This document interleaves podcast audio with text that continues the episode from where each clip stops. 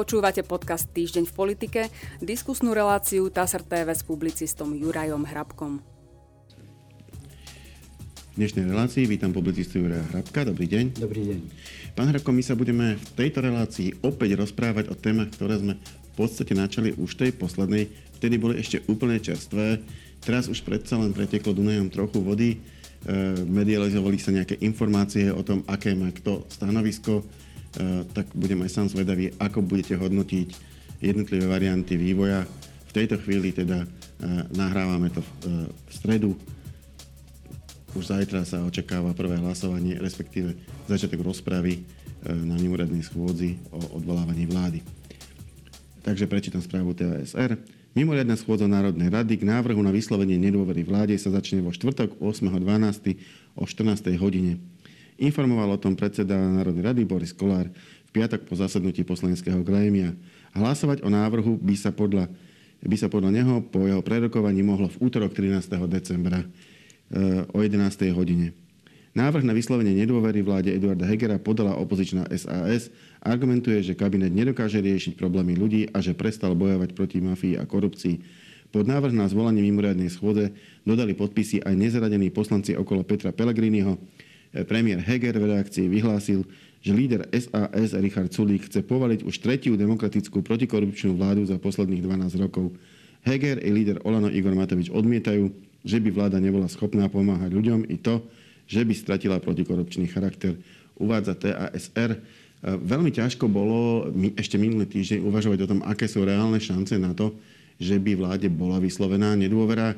Závisí to na naozaj od mnohých faktorov. Medzi tým sa ale vyslovili už niektorí aktéri, vrátane napríklad poslancov za ľudovú stranu naše Slovensko, ktorí tvrdia, že budú hlasovať za pád vlády a že prídu všetci na to hlasovanie. Vyjadril sa hlas, vyjadril sa smer, vyjadrili sa Tarabovci, tých budem za chvíľku asi aj spomínať. E, takže ako to teraz vyzerá? Aké sú šance na to, že vláda Eduarda Hegera e, vstúpi do nového roku v štandardnom stave a aké sú, že bude v demisii? V demisii rozhodne nebude. Tu je rozdiel medzi demisiou a vyslovením nedôvery vláde parlamentom a to je obrovský rozdiel, takže v demisii určite nebude. Nepredpokladám, že by, že by sa vláda rozhodla sama podať demisiu do konca, do konca roka. No tá situácia je v podstate ale naozaj taká, ako aj minulý týždeň, je to stále 50 na 50, aspoň podľa mňa pretože ten výsledok sa ukazuje, že bude zrejme veľmi, veľmi tesný, ale nedá sa predvídať, aký. Môžeme hádať, aký bude, ale nedá sa predvídať aj z toho dôvodu, že poslanci samotní sú nepredvídateľní, nezrozumiteľní. To znamená, že nevieme jasne povedať, čo od ktorého toho poslanca sa dá očakávať. Nedávno sme hovorili aj o zelenej karte, keď sa odvolávala, alebo keď SAS podržala vo funkcii ministra vnútra Romana Mikulca. No okrem toho, že ide o politický nezmysel, tak v takýchto otázkach sa nedá vôbec uplatniť, čo sa týka odvolávania, respektíve pádu vlády. Tam jednoducho musí ísť o stranícke rozhodnutie, aby sa ukázalo, či strana má nejaké zásady a princípy. Tam vôbec nie sú zaujímavé tie argumenty a dôvody, ktoré sú napísané, pretože napísané musia byť v tom návrhu na vyslovenie nedôvery vláde, ale sú tam naozaj iba preto, aby tam boli. Tam je rozhodujúce to stranícke stanovisko a u nezaradených poslancov eh, ich stanovisko, ktoré ukáže, kto je čo za, za čomu ide. Jednoducho, ak je strana opozičná, tak musí hlasovať za pád vlády. To je z podstaty veci ak je mimovládna, nemusí za neho hlasovať, ale tam sa ukáže a na novo budeme môcť definovať tie strany po tom hlasovaní v parlamente o vyslovení nedôvery vláde. No, Takže fakt, odhadnúť ja si to naozaj netrúfne. Ako... Iba to, že to bude asi tesné. No ak hovoríte o zelenej karte SAS, tentokrát je SAS priamo návrhovateľom tejto schôdze a už sa vyjadrili, myslel som, myslím od pána Vyskupiča, alebo od koho padlo také vyjadrenie, že celý klub podpory e, vyslovene nedôvery vláde, vy si viete predstaviť, že by teda za týchto okolností, ja neviem, niekto neprišiel na hlasovanie, ospravedlnil by sa, alebo jednoducho, že by to neurobil celý klub? Viem si to predstaviť, veď predsa nevidíme, čo sa môže stať do hlasovania, čo sa komu môže, môže prihodiť. Samozrejme, že to je predstaviteľné, to, že nám politické strany dávajú nejaké vyhlásenia, to naozaj neznamená, a existuje množstvo a množstvo príkladov, kedy vyhlásenia boli v rozpore so skutkami. Ja som tú zelenú kartu spomínal naozaj iba v tej súvislosti s odvolávaním ministra vnútra a s tým prispôsobením, že keď sa jedná o takúto závažnú vec, nie obsahovú alebo vecnú, ale hlavne stranícku záležitosť, či chcem, aby ten minister vlády alebo vláda ako celok zostala, tak to je jednoducho politické rozhodnutie tej strany. Tam neexistuje buď áno alebo nie. Tam existuje áno alebo nie. Nič medzi tým nemá byť, aby sme vedeli, aká tá strana, aké strana e, uznáva, vyznáva tie princípy a či je skutočne opozičnou, alebo sa tak iba, iba tvári. Tam je dôležité ešte to, že na vyslovenie nedôvery vláde je potrebné vyzbierať 76 hlasov. Áno. Nič iné. Všetci Áno. ostatní už či neprídu alebo budú proti. To nie je také číslo, to nie je žiadna veľká matematika, žiadne algoritmy. To sú jednoduché naozaj počty. Má 76 hlasov, vláda padne. Nemá 76 hlasov, vláda nepadne.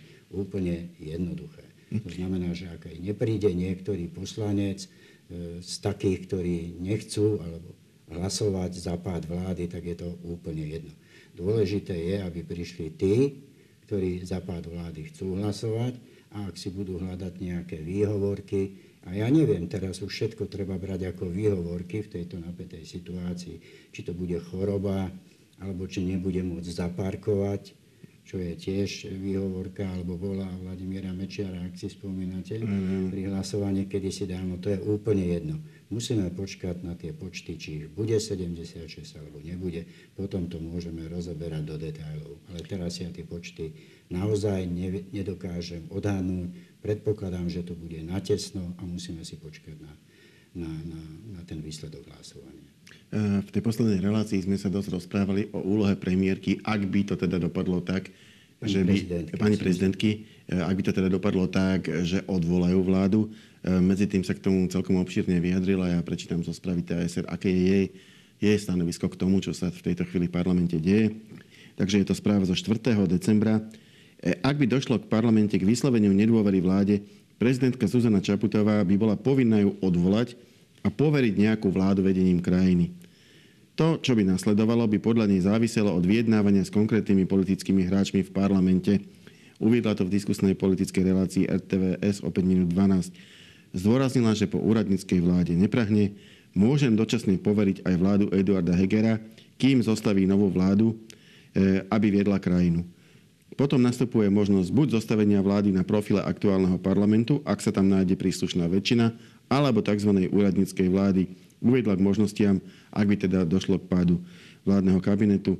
E, konštatuje TASR. E, očakávate, hovoríte, že proste západ vlády by podľa vás mala hlasovať e, akákoľvek opozičná strana, aj keď to teda znamená, že, že posilnia alebo respektíve dajú väčšie ako keby politické kompetencie do rúk pani prezidentke. Nemôže byť práve E, pani prezidentka ten limitujúci faktor, že si niektorý opozičný alebo nezávislý poslanec povie, že, že radšej nebudem hlasovať za pád vlády Eduarda Hegera, e, aby potom e, nemala taký vysoký manevrovací priestor práve ona? Aby nemala pani prezidentka viac práce, pretože v takom prípade by mala viac práce. To aj povedala. Hej, ale viete, to nie je žiadne tajomstvo, to predsa všetci dobre vieme, tak sme to aj modelovali tej nedávnej relácii a môžeme to modelovať zase, pretože kým sa niečo neudeje, tak sa to nedá komentovať ani analýzovať. Môžeme iba maľovať tie jednotlivé scenáre. No tam je viacero faktorov a viacero faktov, rovnako ako je viacerých scenárov, ako sa môže správať hlava štátu, potom keď modelujeme, že prišlo k vysloveniu nedôvery parlamentom.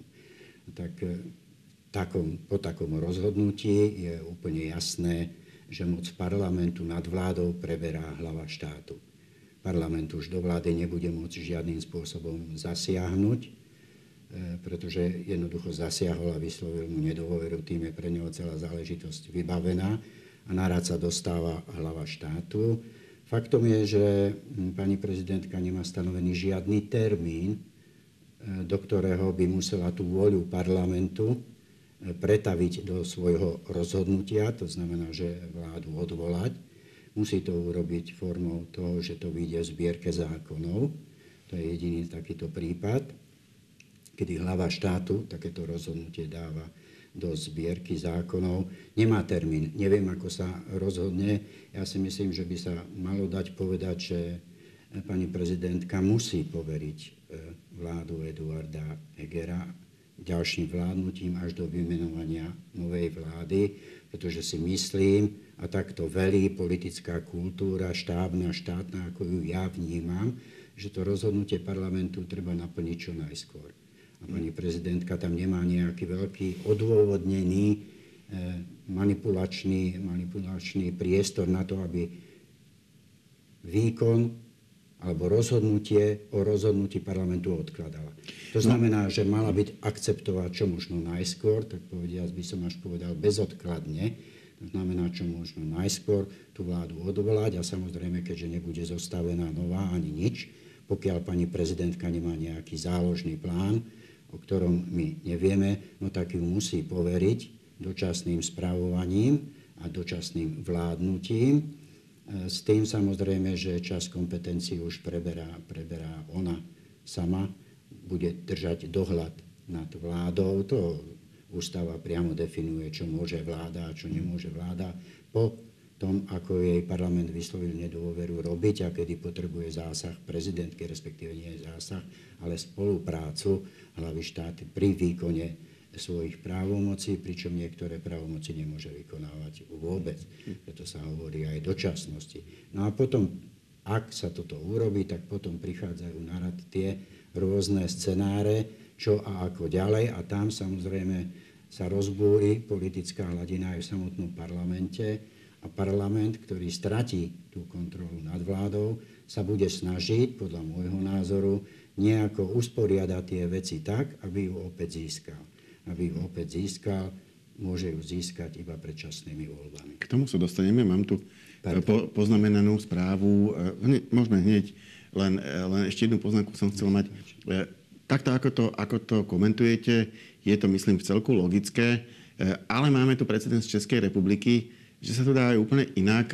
Pán prezident Zeman bol v podobnej situácii veľmi aktívny a naozaj ukázal, že to vôbec nemusí byť ani mesiac, ani dva mesiace, eh, čo vlastne bude on mať ten rozhodujúci vplyv na to, akým spôsobom, akým spôsobom vláda riadi krajinu. To znamená, je možné ťahať to aj oveľa dlhšie a máme aj reálny precedens od, zo susedného štátu, že sa to aj stalo. Takže len z tohto titulu sa na to, sa na to opakovane pýtam, mm. že, že tá možnosť nie je iba teoretická. E, rozumiem, podľa môjho názoru bol pán prezident Zeman nie aktívny, ale veľmi kreatívny v, tej, v tejto oblasti, keď udržiaval vládu, napriek tomu, že v parlamente vznikla väčšina do, preukázateľná. 101 hlasov. Udržiaval vládu, no ale nič sa mu nemôže stať. Samozrejme, nedá sa vylúčiť, že pani prezidentka Čaputová sa bude správať rovnako. Nič jej v tom nebráni. Ona to rozhodnutie parlamentu, ak vysloví, a to stále podmienujeme, mm-hmm ak bude vyslovená nedôvera e, parlamentu vláde, tak môže to rozhodnutie oddialovať. Nemá stanovený žiadny termín. No ale tu som pohovoril aj jedným dychom to, že v prípade, ak by sa takto správala, no tak parlamentu nezostane nič iné, ako naozaj začať rokovať a dohodnúť sa na predčasných voľbách, pretože takéto správanie pani prezidentky by sa nepáčilo už naozaj, naozaj viacerým stranám a skôr alebo neskôr by prišli a dospeli k tomu, že jediné východisko z takejto situácie sú naozaj predčasné voľby. Ďalšia vec. Mám tu teda správu, ktorá hovorí o postoji nezradených poslancov okolo Tomáša Tarabu.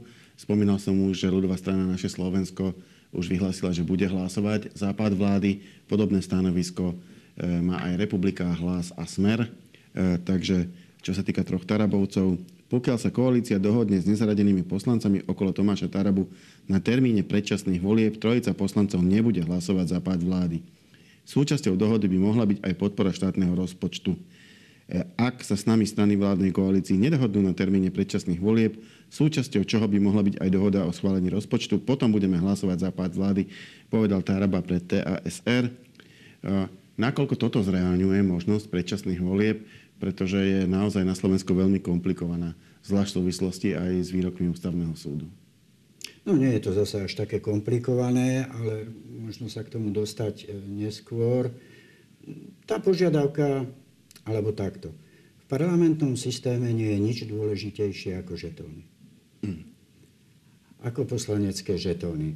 Ak sa vláde nebude páčiť a vládnym poslancom, lebo ťažko hovoriť o koalícii, keďže koaličná zmluva ani neexistuje, ale ak sa vláde nebude páčiť takáto podmienka, ktorú ste práve prečítali, no tak ju odmietne a musí si hľadať podporu u nejakých iných poslancov, ktoré bude pre vládu výhodnejšia, keď sa jej nepáči takáto podmienka.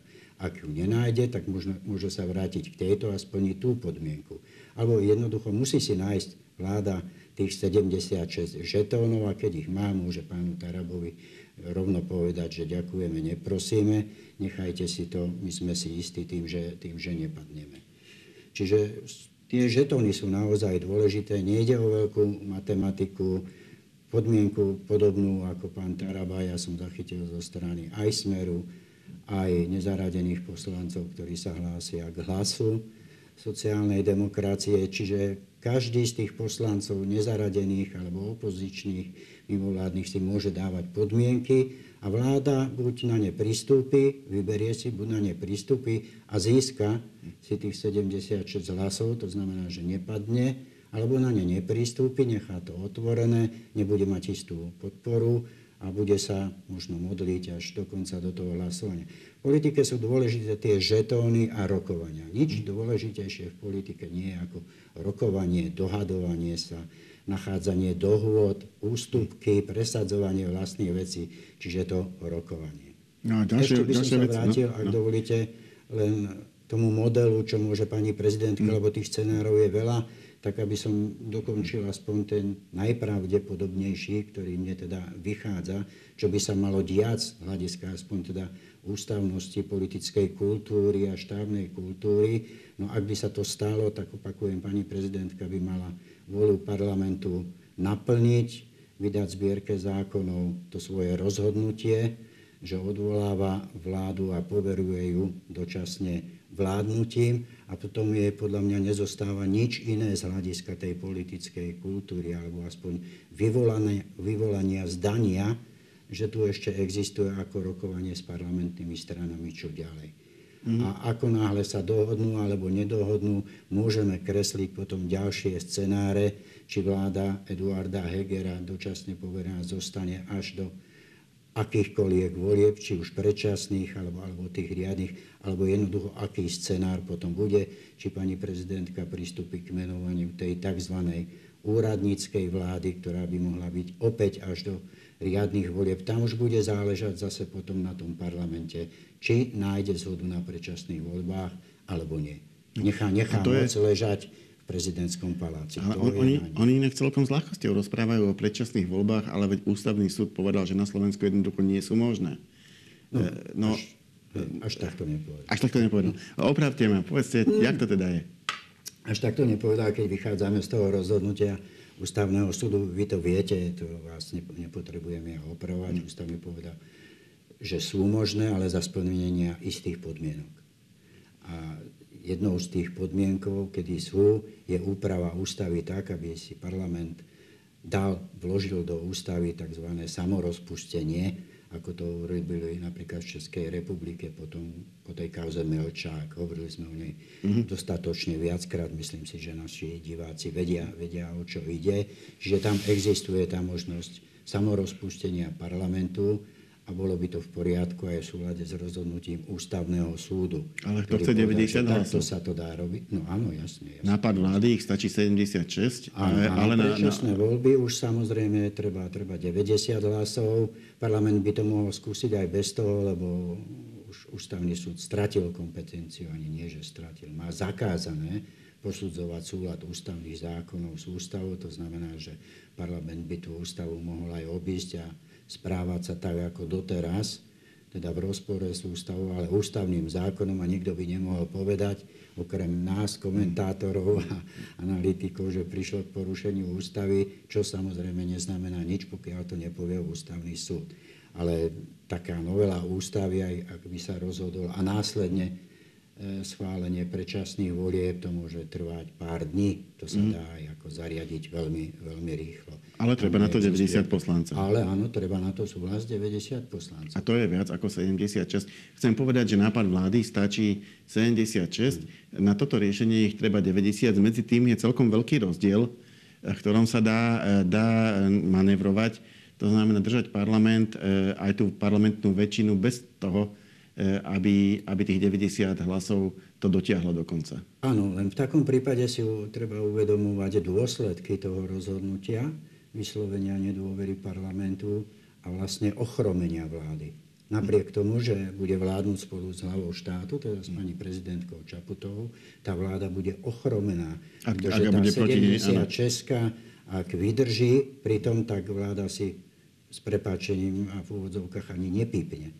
A potom ako chcete riešiť takúto situáciu inak ako predčasnými voľbami. Teda aby sa ukázalo, aby opäť rozhodol volič o tom, komu dá svoju dôveru a nie. Keď bude ochromená vláda, bude ochromený aj parlament, chod parlamentu. To sa inak nedá jednoducho riešiť kultúrnym spôsobom. No dá sa riešiť tak, že vláda bude predkladať návrhy, parlament ich bude odmietať, všetci budú brať vysoké platy, budú si užívať vo funkciách ale čo z toho budú mať tí ľudia?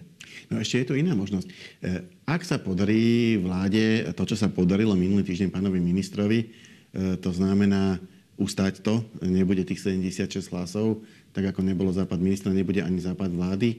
E, nakoľko je potom pravdepodobné, že o pár týždňov, ja neviem, v januári sa zíde parlament a zase to tam niekto predloží a jednoducho bude vláda podobne ako minister vnútra, ktorý už 8 krát bol e, odvolávaný permanentne e, pod takýmto tlakom, pretože pre parlament to začína mať význam v tom, že e, jednoducho nemá zmysel neustále odvolávať vládu, ak je jasné, že má za sebou väčšinu v parlamente. Vy to síce predložíte, oni vám to hneď zamietnú.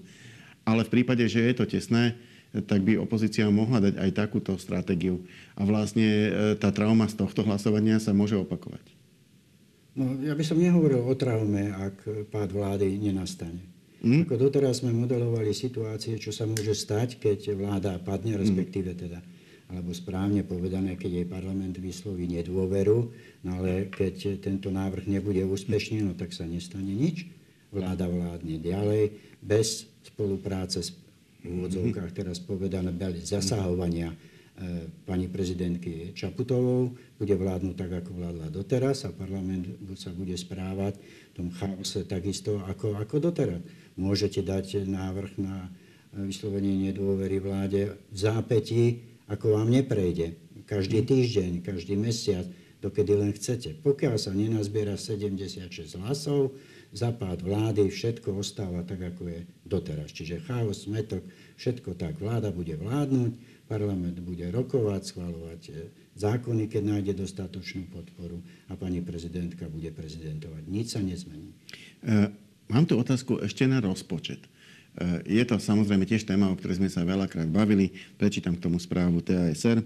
O podpore rozpo- rozpočtu na rok 2023 sa rokuje prioritne s demokratickými poslancami, napríklad z Progresívneho Slovenska, odidencami z Olano a poslancami SAS Predseda poslaneckého klubu Olano Michal Šipoš to uviedol v nedelnej relácii TV Markiza na telo.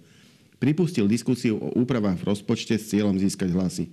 Ak to bude rozumný, príčetný návrh, pomôžete ľuďom. Nevidím problém, aby sme sa o tom rozprávali, konštatoval. E, no, rozprávať sa samozrejme dá o všetkom možnom, ale ak som to ja správne zachytil, rozpráva k rozpočtu bola už ukončená. To znamená, malo by sa iba hlasovať. Existuje nejaký technický mechanizmus, keby teda došlo k tomu, že áno, rozpočet môže byť schválený, ale iba s nejakým pozmenujúcim návrhom, ako by sa mohlo rokovanie vrátiť do druhého čítania a ten návrh tam ešte doschváliť?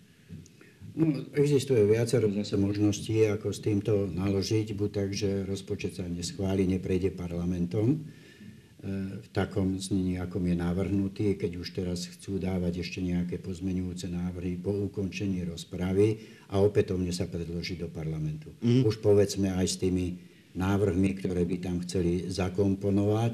To sa dá, pretože rozpočet e, sa schváluje iba v druhom a treťom čítaní, nejde do prvého čítania a neexistuje tam zákaz, ako pri ostatných návrhoch zákonov, tá 6-mesačná mm. lehota v prípade návrhu štátneho rozpočtu to priamo umožňuje zákon, že ho možno predkladať, e, tak povediať, až do nekonečna.